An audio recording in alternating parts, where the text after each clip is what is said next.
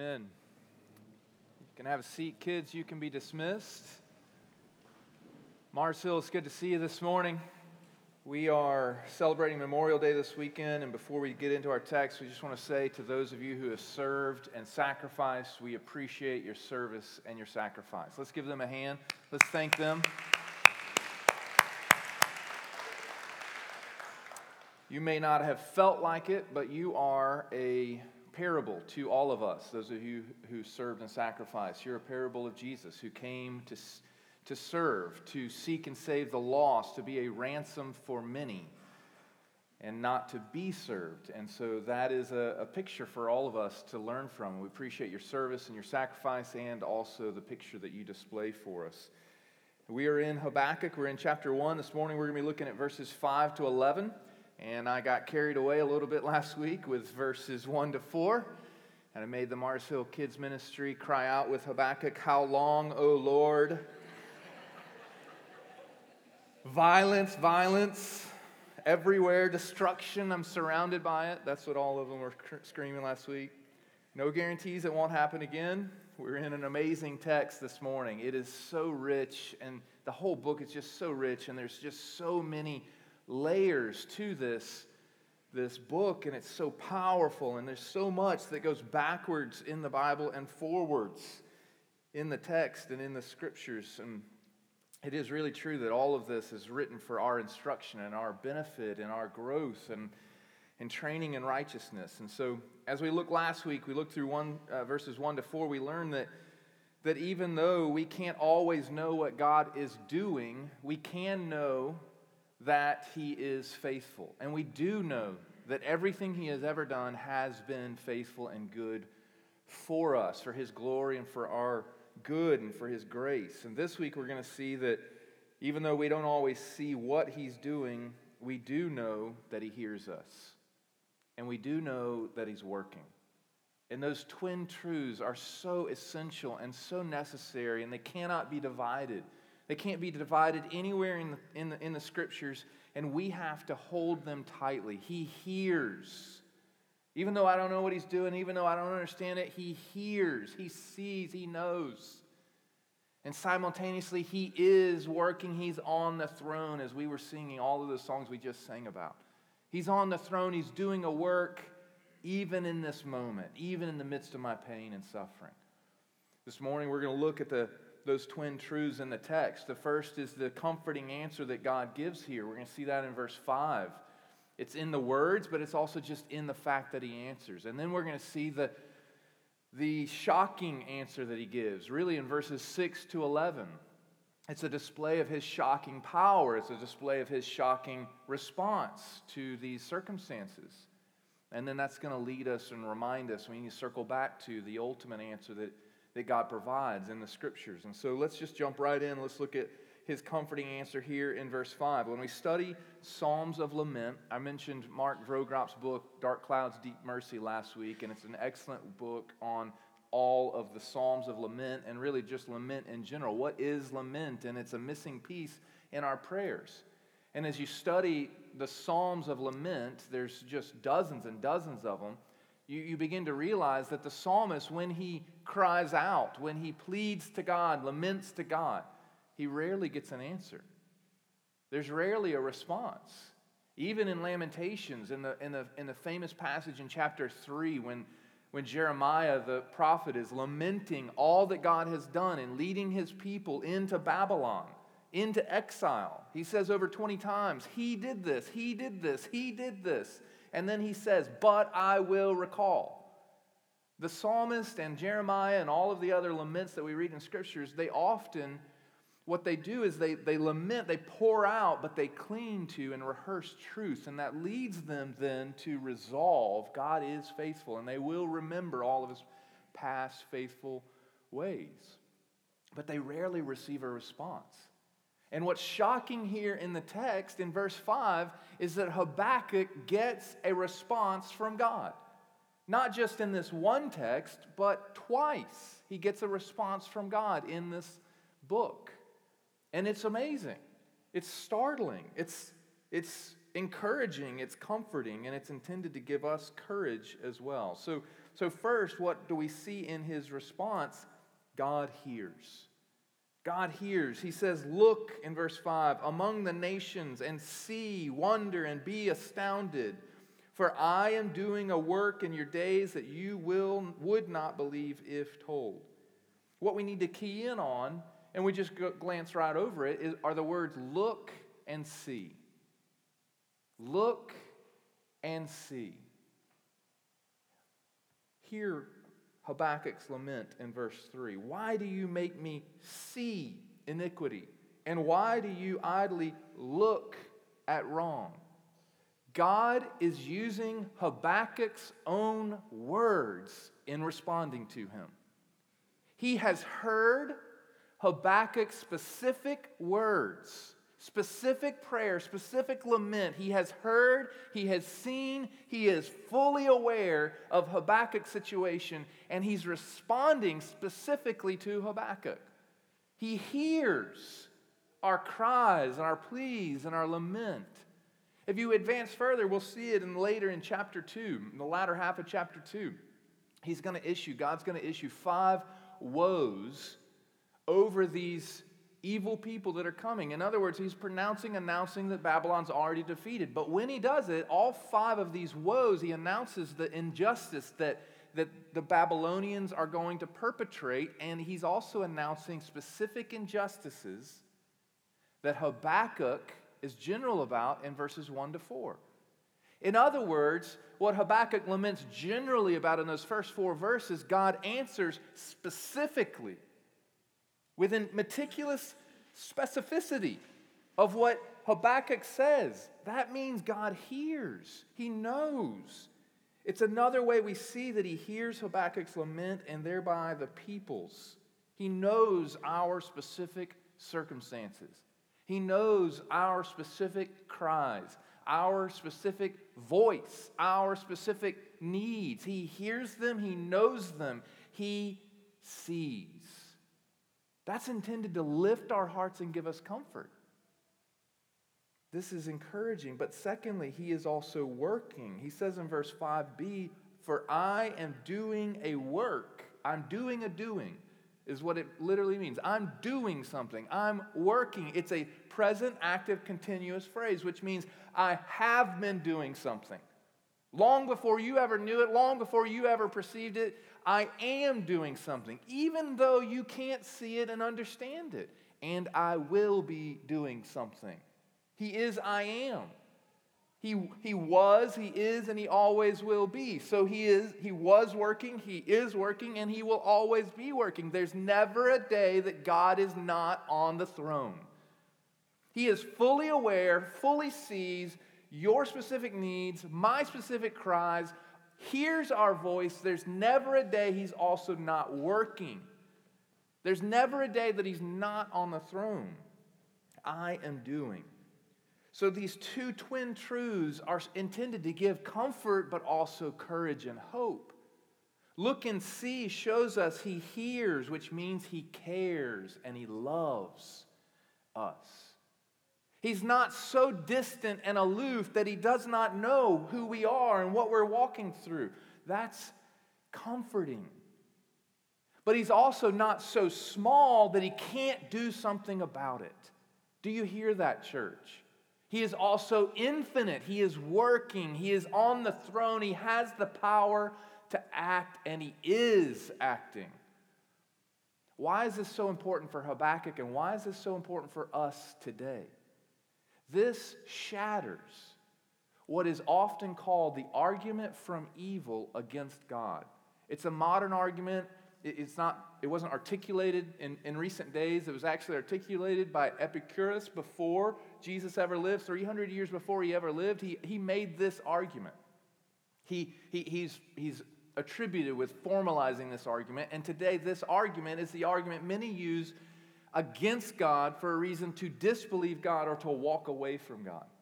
And the argument is essentially this: if God is willing to do something about evil, but unable, then he's not powerful and he's not God. And simultaneously, the other half of the argument is, if he's able but unwilling, then he's powerful but he's unloving and he's not worth worshiping. In both cases, he's not powerful and he's not loving, he's not God, and he's not worth worshiping. That's the argument from evil against God. But what does, in just one little verse, in the whole of the Bible, in just verse 5, teach us? No, he is infinitely powerful, on the throne, has been working, is working, and will be working. And simultaneously, intimately near to you and I, he knows our cries, loves us, and comes to our rescue. It shatters that argument. So in other words, immediately what we see here is this is not a reason to walk away from God. We ought to draw near to him. Though we can't understand it, he does hear, he does love, and though we can't understand it, he is working. And whatever, in the midst of whatever suffering we may experience, and specifically in this instance, this is intended to give us comfort and to give us courage. What profound good news. Our hearts may cry out in the midst of our own suffering. Everything is hopeless. Our hearts may cry out in the middle of our own suffering. He's so far beyond and infinite. He doesn't even know me. He doesn't know my name. He doesn't know my needs. He doesn't care about me. Our hearts may cry out, he's so near, he's so loving, he's so gracious, but he's just not powerful. He can't do anything about it. In the words of one of my ministry heroes who just passed away, we, though our hearts may cry out, everything is hopeless, we should argue back. We should take our hearts in hand, and we should bring them to the truth. And we should bring the truth to our hearts, and we should argue back. We should see what the Word teaches us, which it teaches us that he is high and lifted up. He is holy and sovereign over everything. He is God, and he loves me. And he hears, and he's near. And so we argue back with the truth of Habakkuk 1:5. We argue back with Lamentations 3:22-23. Even though I don't see what's going on, the steadfast love of the Lord never ceases. Never. There's never a day that his love ceases. His mercies never come to an end. They are new every morning. Great is your faithfulness. We argue back Psalm 34:18, the Lord is near to the brokenhearted. We argue back Psalm 69:33, he hears the needy and does not despise his own people. Psalm 147:3, we present to our heart, he heals the brokenhearted and binds up their wounds. Lift your eyes. This is what he's doing here. He's saying, Habakkuk, I know your circumstances. I know that your eyes are on your circumstances. I know your people's eyes are on their circumstances. I know that your eyes are right here, right now, but lift your eyes to me, the sovereign God of the universe who loves you and cares for you, who knows your name and knows your cries and is near. This is wonderful and it's comforting, but it's also shocking. What he says, and especially what he says beginning in verse 6 all the way down to verse 11. And that's our second point, that we need to meditate on these verses.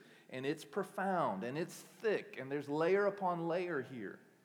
This answer that God provides him is shocking. He says in verse 5, look among the nations, see, wonder, be astounded. Those four imperative words are intended to be words that clap, that catch our attention. Listen, look at what I'm doing. Look at your own heart in the midst of what I'm doing. They're intended to be a thunderclap to capture our attention. Four words that are repetitive that say, look, see, wonder, be astounded. That's an attention grab in the text. And God says, this word astounded means to be utterly amazed, dumbfounded. And then he says, for behold, I'm raising up the Chaldeans, that bitter and hasty nation, who march through the breadth of the earth to seize dwellings not their own. And in verse 5, back in verse 5, he says, look, see, wonder, be astounded. I'm doing a work in your day that you would not believe, even if told. It is so profound and so so much bigger, even this prophet of God cannot and will not fully comprehend it. Take heart, believer. This prophet of God is being told by God, even if I described everything to you, you wouldn't even comprehend what I'm doing. It's so much bigger than this micro moment of your life. It's so much bigger than this micro moment of the life of the people of God in Judea. It's so much bigger. I'm doing a work, and it's astounding and shocking.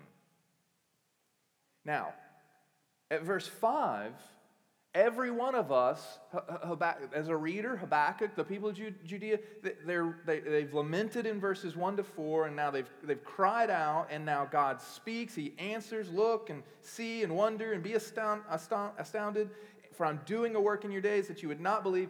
Every one of us, if we hadn't read ahead to verse 6, think the next statement is going to be salvation. It's going to be rescue.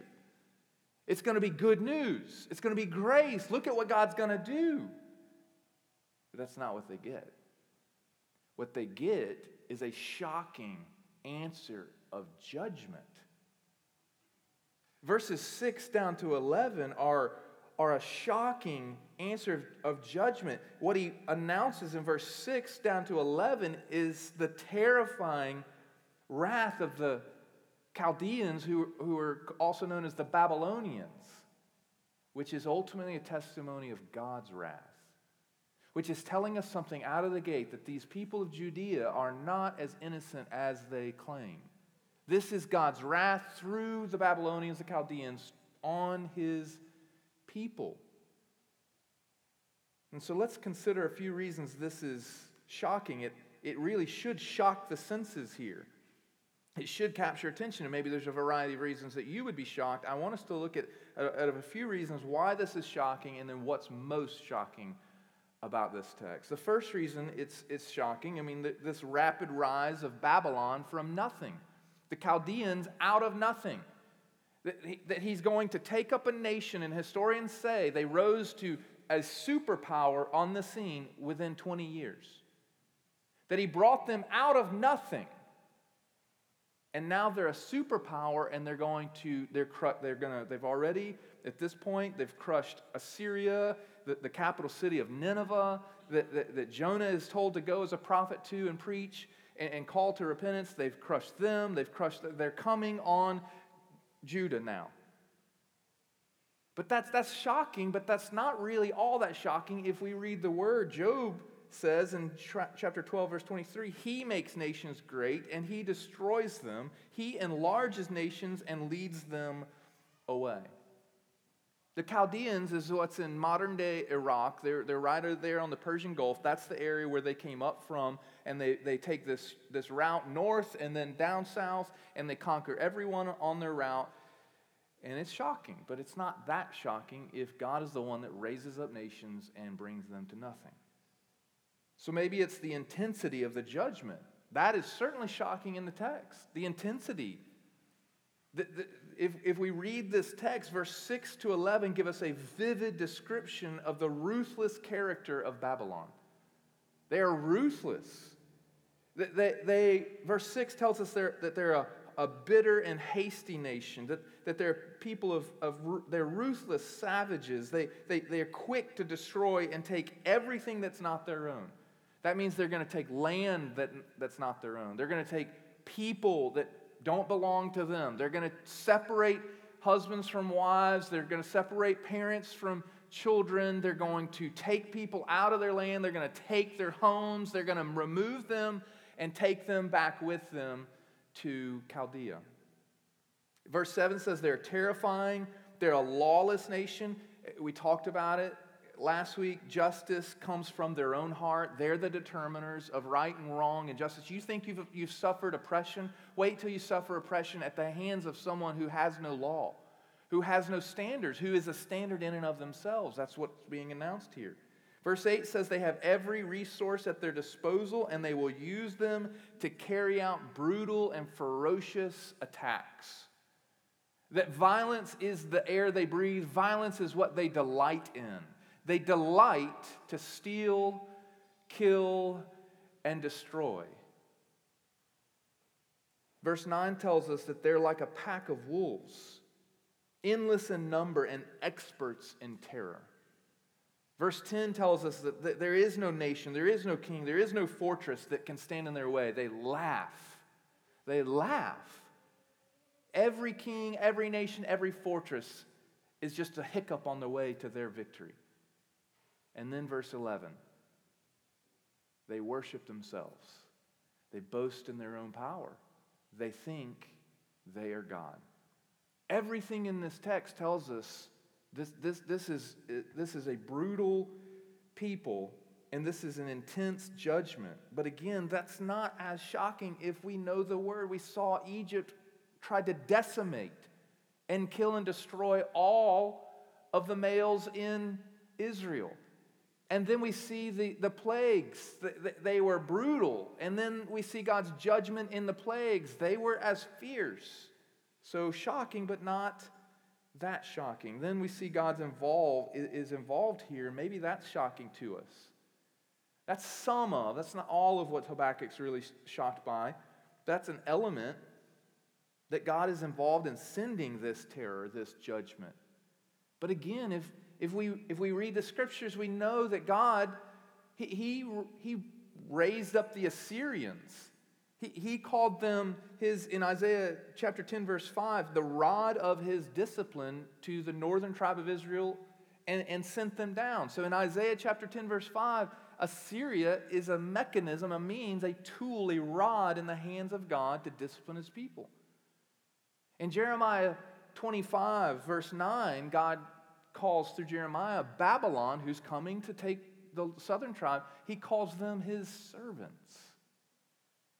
And then after they're removed and in exile in Babylon, in Isaiah chapter 48, we're told that God, chapter 44, God is going to send Cyrus, his shepherd, an unbelieving king, his shepherd, his anointed, he calls him his anointed, to rescue the people of Judea and Israel out of bondage in Babylon and bring them back.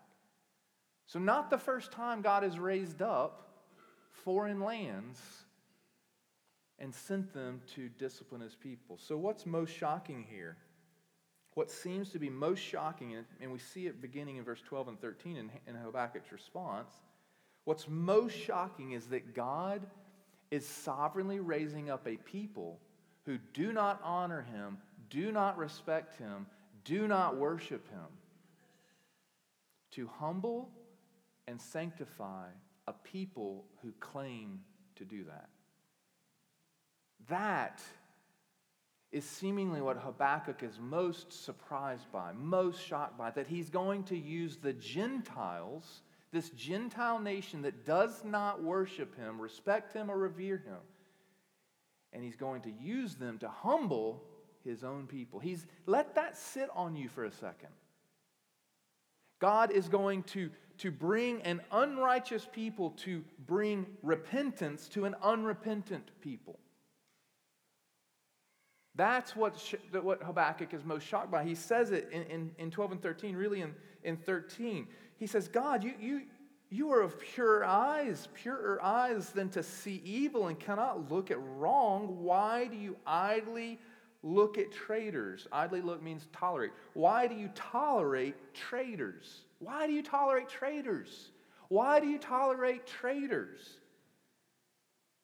And are silent when the wicked swallows up the man more righteous than he. Listen to Habakkuk's response, because he's revealing something about his own heart and about the heart of the people of Judea. Why do you tolerate traitors?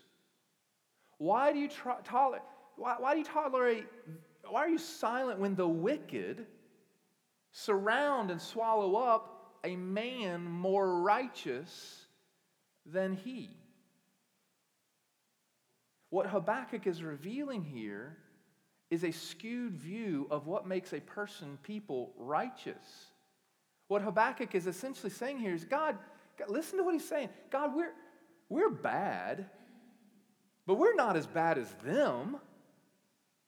We're sinful, but we're not as sinful as them. Well, what are you doing here? How can you do this? This people, they don't respect you.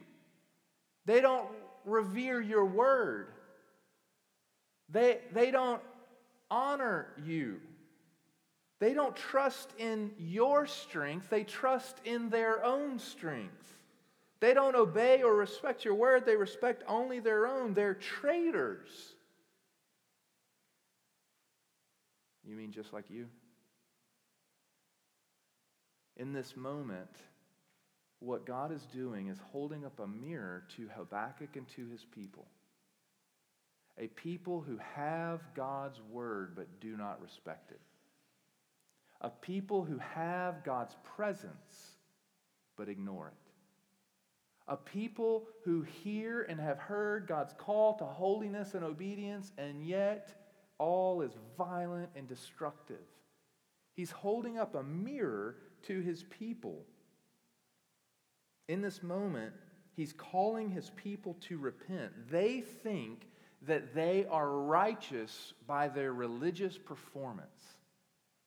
They think that they are righteous, that they are set apart, that they are unique by something they have done, instead of realizing they're righteous and set apart by something God has done.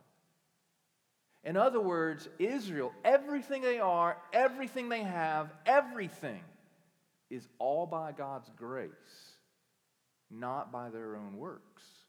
And they have missed it.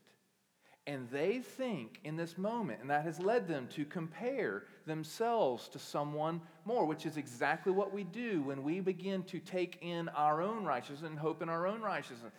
As long as I'm better than the next guy, look at them. As long as I'm not as bad as them, that's what we do. It's exactly what the Pharisees did in the New Testament. And Jesus told parable after parable multiple times to Pharisees who... Luke chapter 18, he tells the parable of the tax collector and the Pharisee. And why does he tell it? Look at the context. It says, because the Pharisee hoped in himself, trusted in himself, and condemned, looked down upon others. It's the natural result when you skew righteousness, when you think your righteousness is by your own works, by your own efforts, by something you did, rather than what God did on your behalf. And in this moment, God is reminding them. He is humbling his people. Every single thing they have and are is by grace. And they've totally forgotten this. And he's humbling them, and he's humbling them using, even reminding them through Gentiles. Through Gentiles. He's using Gentiles to humble his people to bring them to repentance.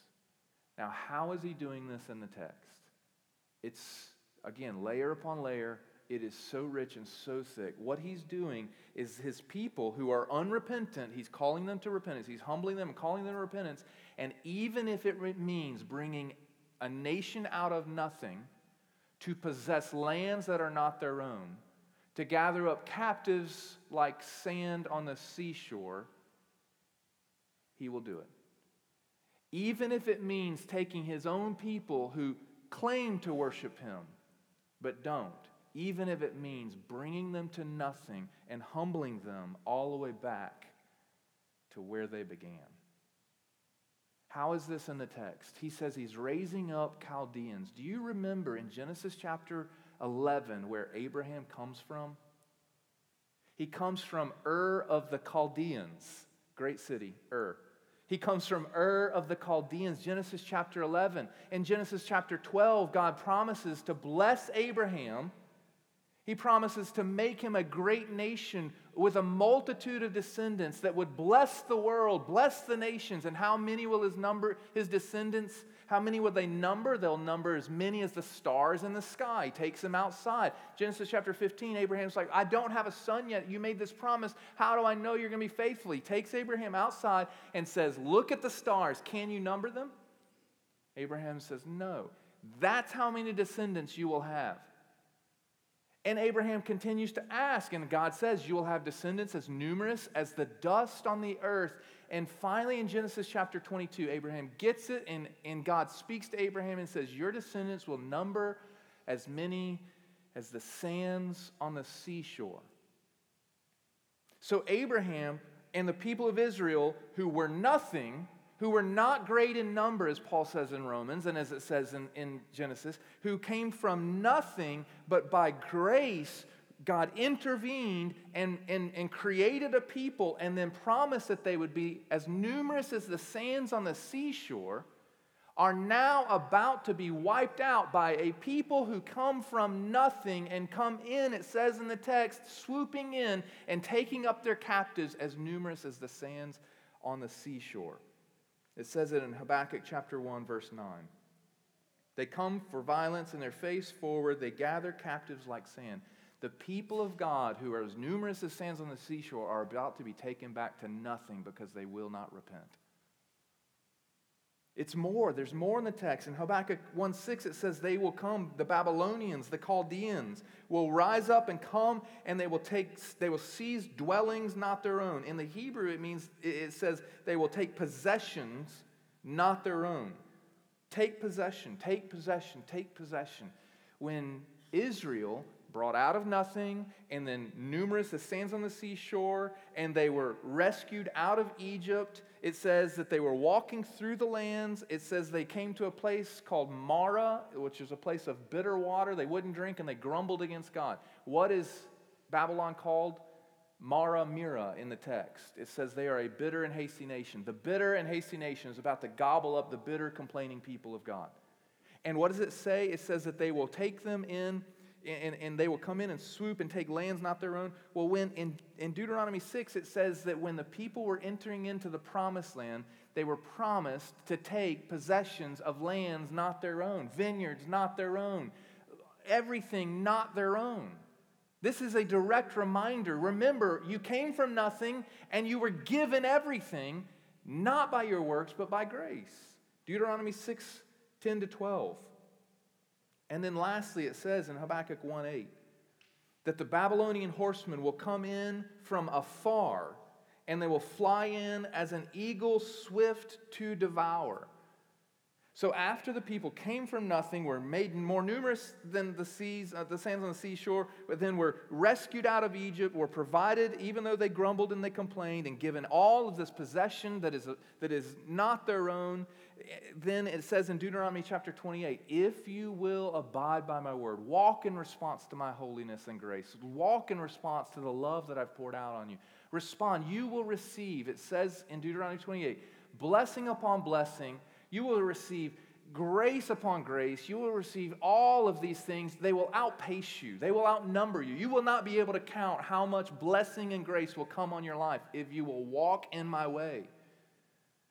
But then it says in Deuteronomy 28:15, but if you will not obey, the voice of the Lord your God and be careful to keep his commandments, in verse 25, it says, the Lord will cause you to be defeated by your enemies. And then in verse 49, it says, the Lord will bring a nation from afar, from the end of the earth, swooping down like the eagle to devour. What on earth here is happening? God has graciously created them out of nothing in Ur of Chaldea. By his grace, he provided for them and multiplied them like sand on the seashore, and he did this by his grace. And then when they were in bondage and slavery in Egypt, he rescued them by his grace. And then when they were walking through the desert, he provided for them manna and quail and everything else they needed, water from a rock. He provided meticulously for them by his grace, and he called them to walk and live out of a response to his grace. And now this people have rejected him and become treacherous towards him. They're unrepentant.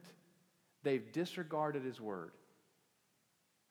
And he said, I will raise up another people to humble you. All of this is shocking, but in reality, none of this should be shocking to them.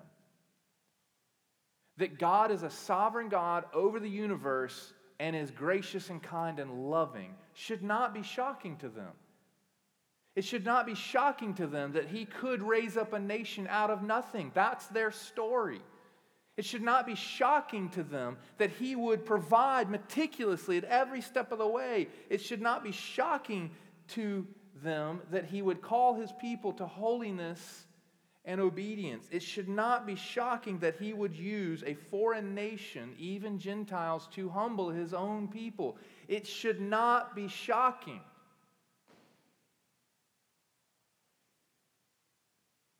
But it will be, and it is shocking to a people who've stopped saturating themselves in God's Word, who've stopped rehearsing the history of God and the revelation of God in His Word, who simply drag themselves into the temple, as Jeremiah said. We looked at Jeremiah 7 last week. They drag themselves into the temple, but they do not bring His Word into their hearts. It will be shocking to a people who treat God's Word so flippantly that they would take it and tear it in shreds, as we're told the king did at this time, and then burn it into a fire. It would be shocking for a people who do not pass this word down to the next generation. That generation would be shocked by all that God's doing on the throne and in his care for his people, even to the point of bringing them to repentance. That people would begin to think God's holiness is irrelevant to their life. That people would begin to think that his holiness is outdated, it's passé, it's overrated. That people would begin to dismiss his grace as unnecessary, as it's there when I need it. That people would begin to abuse his grace. And that's exactly what they're doing. That people would be shocked by a sovereign God who would be silent in their sin and then bring a people to call them to repentance. This is us. As Habakkuk and the people of Judea are staring in the mirror of Babylon, we are staring into the mirror of Judea. We're staring into the middle in the mirror of these people. This activity that they're doing is what we so often do. We don't have an appetite for a God who sits sovereignly on the throne and rules meticulously at every turn. Why? Because we have not saturated ourselves in His presence, in His Word, and read it. Page after page, He shows us from the beginning, the very first words, in the beginning God created. He is the creator and maker and sovereign Lord of the universe. One reason we don't have an appetite for that is because we don't read it day after day and see it and hear it. One reason we cannot reconcile how he could be infinitely sovereign and control and power, have all the power to do everything in every situation and know everything, and also reconcile that to how can he also be gracious, is because we haven't saturated ourselves in his word and seen that every single thing he does is just and good and loving. This is why when we come to texts like this is why Habakkuk and all the people are surprised. This is why we get surprised. Wait, God's doing what? He's done this time after time, and he's doing it again. He's working in human history for his glory and our good. Even though we can't see it, he hears. And even though we can't understand it, he is working. And everything he does is good and loving and kind. He's putting the people of Israel in their place.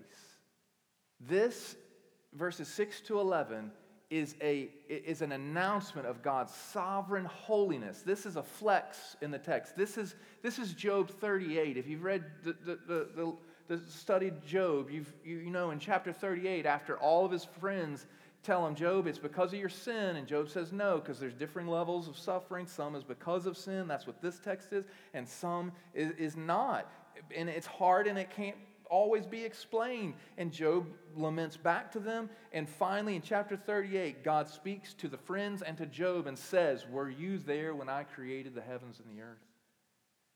Can you find your way to the starting point of the lightning bolt? Can you control Leviathan, the giant? Can you do that? Can you control anything? What you know of me," God says, "are but the fringes of my ways. Were you there when I cast the stars into the sky and numbered and named each one? What you know of me are that the fringes of my ways." Do you know what the fringes are? The fringes are the equivalent of that little plastic piece on the end of my shoelace. That's how much we understand of who God is. That's how much we comprehend of his holiness. That's how much we comprehend of his holiness and his grace. That's what he's reminding the people of Judea here. That's what he's reminding Habakkuk here. Everything you are is by grace. Everything you are is because of what I have done in your life. Repent. Bow before me. God is doing exactly what he said he would do. He's being faithful to his promise. If you will not obey, if you will not keep my word, hide my word in your heart, if you will not do that, I will raise up another nation, and they will come in and devour you like eagles. And they will reduce you and take you back to their land from afar, back to Chaldea. And that's exactly what God does. In Jeremiah, it says that Babylon came, surrounded the people, and took them, conquered their land, destroyed the temple, destroyed everything, took them back to Chaldea, back to where they started. And that leads us to the third point, last point, God's ultimate answer. He humbled his people because he's holy, but he did not destroy them because he's loving. There in the midst of Chaldea, and you can read it in Jeremiah, and specifically Jeremiah chapter 33, the people begin to lament. They begin to repent. They begin to confess God's holiness again. You are the sovereign creator and maker of the universe. You are the one that controls all things. You are the one that's sovereign. You called us out of nothing. We were nothing, and we would be nothing without you. It's all by grace. They begin to lament. They begin to repent. But then they begin in their lament to say, all we see is desolation. Our home is desolated. Our people are desolated. Everything is destroyed. Everything, they say in chapter 33, is a wasteland of death and destruction and violence. Chapter 1, verse 1-4, they're lamenting like Habakkuk is lamenting. They're bringing their cries to God, and they're pouring it out to him.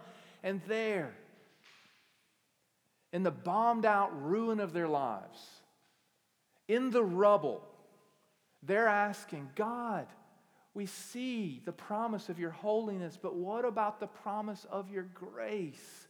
What about the promise of your love? What about the promise of your mercy? What about the promise you made to covenant with us and through us to send a king? And to always have a king on the throne of David, you made that promise to us, God. Where is that promise? How do we know that you'll be faithful to us?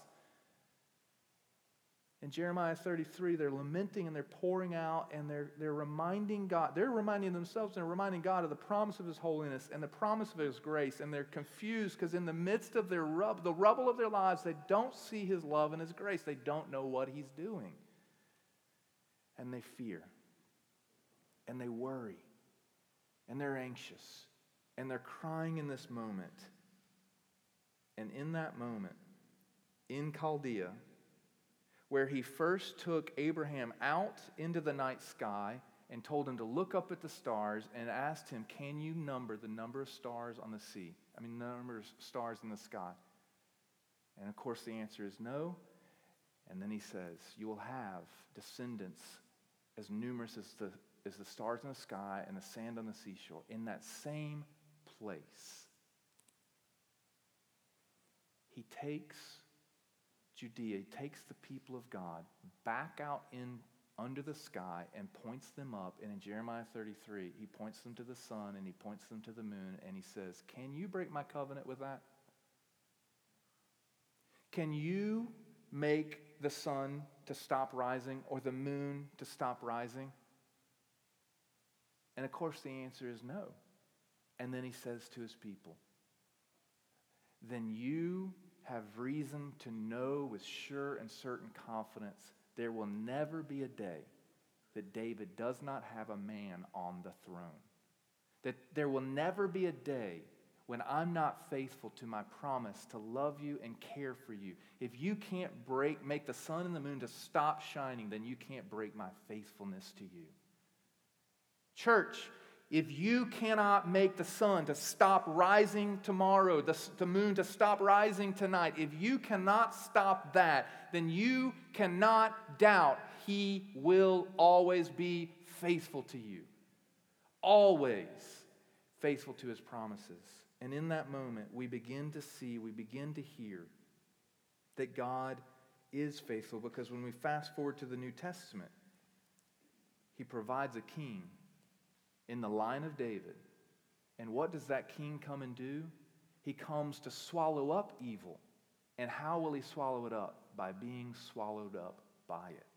He will come, and he is surrounded by the wicked. A man more righteous than anyone in this room and anyone who's ever lived is surrounded by the wicked, suffers oppression, suffers suffering. And why does he suffer suffering? To end suffering once and for all. To end death. He will be bruised and swallowed up at the hands of wicked men who worship themselves. He will be bruised by one who thinks that he's God and loves and delights to steal, kill, and destroy. But in suffering, in that moment, he will gain the ultimate victory for you and I. We can't know, Habakkuk, what God is doing in this moment, Judea in this moment. We can't know what God is doing in the moments of our sufferings, but what we can know is that he does hear and he is working. He's on the throne, and all of his works are good and just and loving for his glory and our grace. You are not forgotten. He hears you. You are not forsaken. He is working. How do I know, Neil? Look at the cross. Look at the cross. It's his answer to suffering. It's his answer. And how does Jesus suffer? He suffers at the hands of unbelievers. He's scooped up and gobbled up as though one is scooped up and gobbled up by an eagle and devoured. When we fast forward to Acts chapter 13, Paul's preaching to an unbelieving people, particularly to Jews. And he begins to remind them of all these promises we've rehearsed, and he quotes Habakkuk 1:5.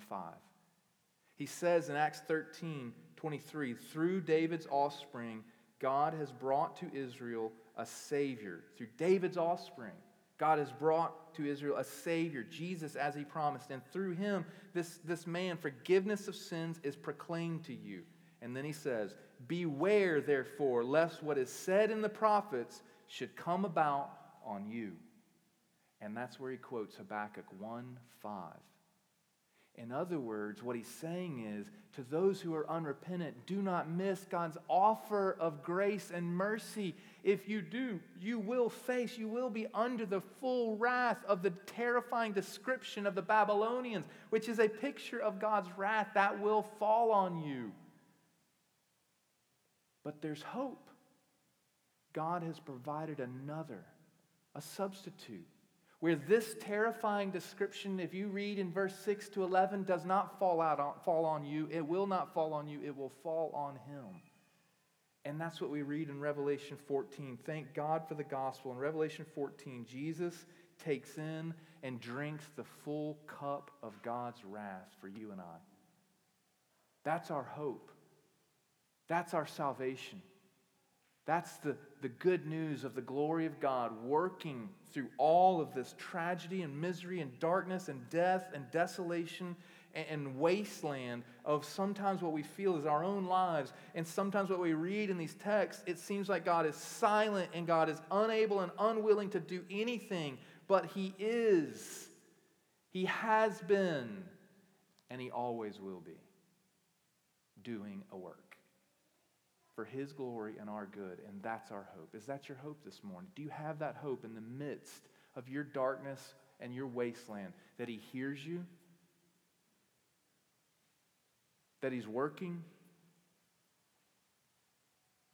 Believers, if that is your hope, are you banking on that? Are you living by that? Are you clinging to that? Are you rehearsing that to yourself? I know it feels like He does not. It is that He's not listening, doesn't know, and He can't do anything about this, but I know for certain, I can't break the covenant with the sun and the moon. I can't make the sun to rise or to set or to stop. I can't do that.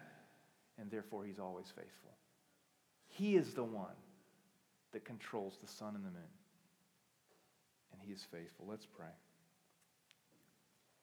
Heavenly Father, thank You for Your word. It is so rich and so thick and just layer upon layer of just intricate working from times past, in times present, in times future, to rescue us, to provide for us a Savior who will gobble up evil and wicked men and will protect us from the wrath, Your wrath, by being gobbled up by them.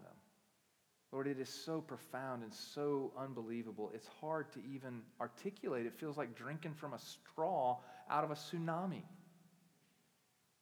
Your word is that rich and beautiful. May we, Holy Spirit, take Your word into our hearts and not be people who are shocked by Your grace and shocked by Your sovereign control over everything, Heavenly Father. If there's anyone that doesn't have the confidence this morning that they could stand under Your holiness because of Jesus' protection and covering,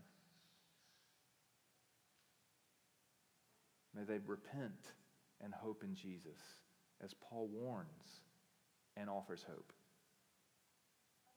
We pray these things in Jesus' name.